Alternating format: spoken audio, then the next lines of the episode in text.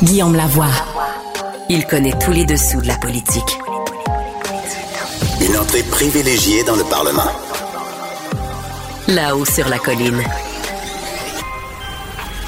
Guillaume Lavoie. Bonjour, heureux de vous retrouver à Cube Radio.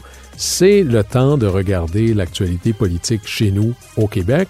Mais en même temps, hein, c'est une journée, le 17 janvier, c'est pas innocent, c'est le 25e anniversaire du début du scandale ou de l'affaire Monica Lewinsky qui allait enflammer la politique américaine et je vous dirais pas mal l'actualité politique à travers le monde. Peut-être aussi le début des gens qui se faisaient intimider dans les médias sociaux, le début aussi des médias fractionnés, c'est le début de Fox News, d'une nouvelle manière de faire de la politique. Et peut-être la leçon de tout ça, c'est de se dire, il faut séparer le personnel, votre vie familiale de la vie euh, politique, que ce soit le fils du ministre ou le fils de quelqu'un ou la fille du chef de police, ces choses-là, ça appartient au côté familial et personnel. Restons donc dans les affaires d'État. C'est un peu ça qu'on va essayer de faire justement dans là-haut sur la colline. Guillaume Lavoie. Il décortique les grands discours pour nous faire comprendre les politiques. Là-haut sur la colline. C'est le moment de retrouver Rémi Nadeau, notre chroniqueur qui est chef de bureau parlementaire à Québec pour le Journal de Québec et Montréal. Bonjour Rémi. Bonjour Guillaume. Alors, grosse journée euh, pour le ministre de la Santé, Christian Dubé, ou qu'on pourrait dire une autre grosse journée, parce que là, c'est l'enfer là à l'hôpital Maisonneuve-Rosemont, ce gigantesque hôpital de l'Est de Montréal. Et là, le ministre a décidé de débarquer. Là. Oui, exactement. M. Dubé est allé sur place. Euh, mais tu sais, je te dirais, ce qui, est survenu, le fait qu'on soit obligé de fermer euh, l'urgence dans un hôpital aussi important que Maisonneuve-Rosemont pendant la nuit, c'est extrêmement grave. Et tu sais, je, te dirais que mon premier réflexe quand je vois ça, c'est de dire, mon Dieu, c'est tellement grave, on devrait créer une cellule de crise pour euh, régler la situation. Puis là, tu dis, mais ils l'ont fait. Oui, il n'y avait, avait, pas déjà une cellule de crise. Exact, c'est ça. Alors, tu sais, tu dis, M. Dubé a créé, a pris la peine de, créer une cellule de crise pour euh, la situation des urgences à Montréal à la fin octobre dernier, parce qu'on savait ce qui s'en venait, on voyait venir la recrudescence de, de virus respiratoires, etc. Puis, tu sais, du crime, ils ont, ils ont pas été capables de prévenir cette situation-là. Tu sais, c'est une cellule de crise, puis que t'es pas capable d'empêcher une situation comme on a vu la nuit dernière, ben il y a un sérieux problème. Là. Moi, je pense que euh, on a on a fait cette opération-là avant les fêtes. On a voulu baisser la pression. Euh, tu sais, je te dis pas que c'était uniquement une opération médiatique, mais mais forcément, il y en a qui ont levé le pied là, et, qu'ils n'ont pas pris, ils ont pas pris suffisamment au sérieux des signaux envoyés, par exemple, par les infirmières elles-mêmes.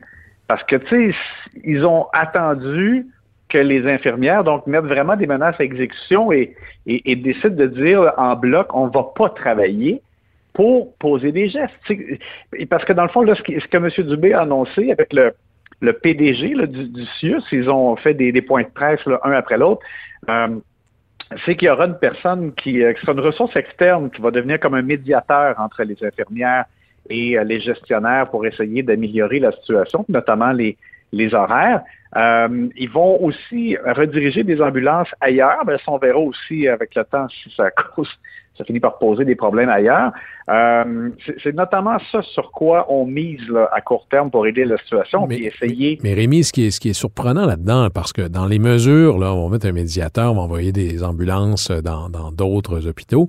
Il y a des gestionnaires imputables de la gestion il n'y a rien de révolutionnaire là-dedans. Comment pas, ça pouvait pas être fait avant, ça?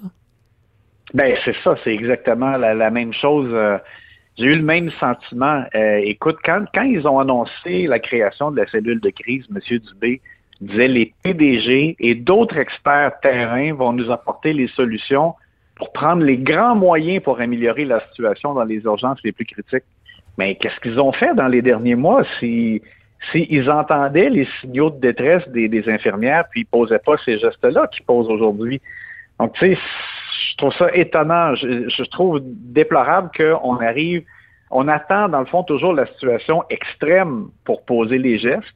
Et puis, à mon avis, bon, on va voir d'autres incendies qui vont se déclarer ailleurs. Euh, c'est ça, mais là, ça peut devenir ce, ce, ce Moses de réflexe jacobin au Québec où pour qu'il se passe quelque chose, il faut que le ministre débarque. Euh, il y a plus d'hôpitaux en crise que d'heures dans l'horaire d'un ministre. Là.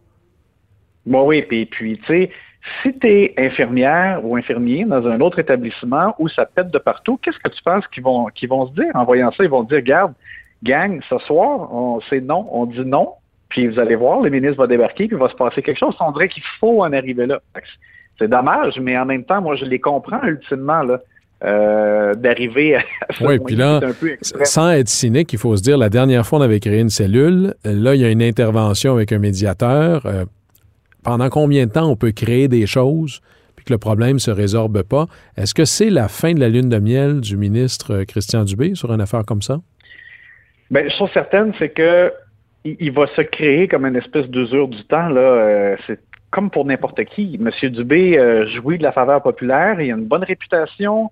Euh, moi, je pense qu'il est doté de, plein de bonnes intentions, mais c'est sûr que euh, cette gestion répétée de crise, et parce que comme j'ai dit, c'est pas terminé, ben c'est sûr qu'à un moment donné, ça va avoir un impact. Il y a des gens qui vont finir par dire bon, ben sont, sont où les résultats C'est quand que ça vire de bord que ça améliore vraiment?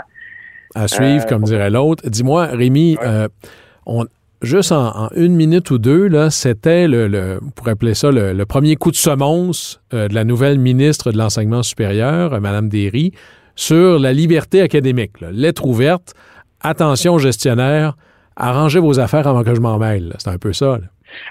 Oui, mais c'est ça. Elle a pris la peine d'envoyer une lettre directement au recteur euh, des universités. Euh, il y a une loi qui a été adoptée par l'Assemblée nationale en 2022 sur euh, la liberté académique, juste avant que Daniel McCann quitte. mais Pascal Derry a profité, je pense, aussi du fait qu'il y a eu des, cas quand même qui sont survenus dans les médias, comme par exemple aussi l'été dernier à l'Université Laval, où on, on, excluait les hommes blancs là, dans un processus d'embauche pour des postes de recherche en raison des critères euh, du programme fédéral d'équité, diversité et inclusion. Euh, alors là, elle a envoyé le signal qu'il faut vraiment permettre le, avoir une pleine liberté académique, ne pas euh, faire de la discrimination, dans le fond, en, en, suivant les critères d'équité, diversité et inclusion. Je sais que ça devient comme c'est un peu un non-sens, mais ça fait en sorte qu'on exclut des hommes blancs, par exemple.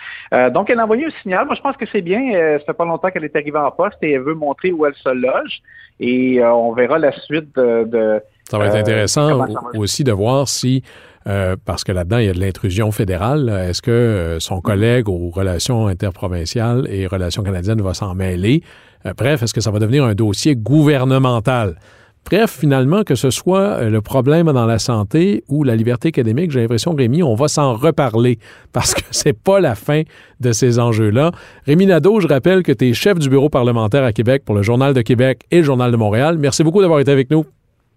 Ça fait plaisir. À demain. Au plaisir.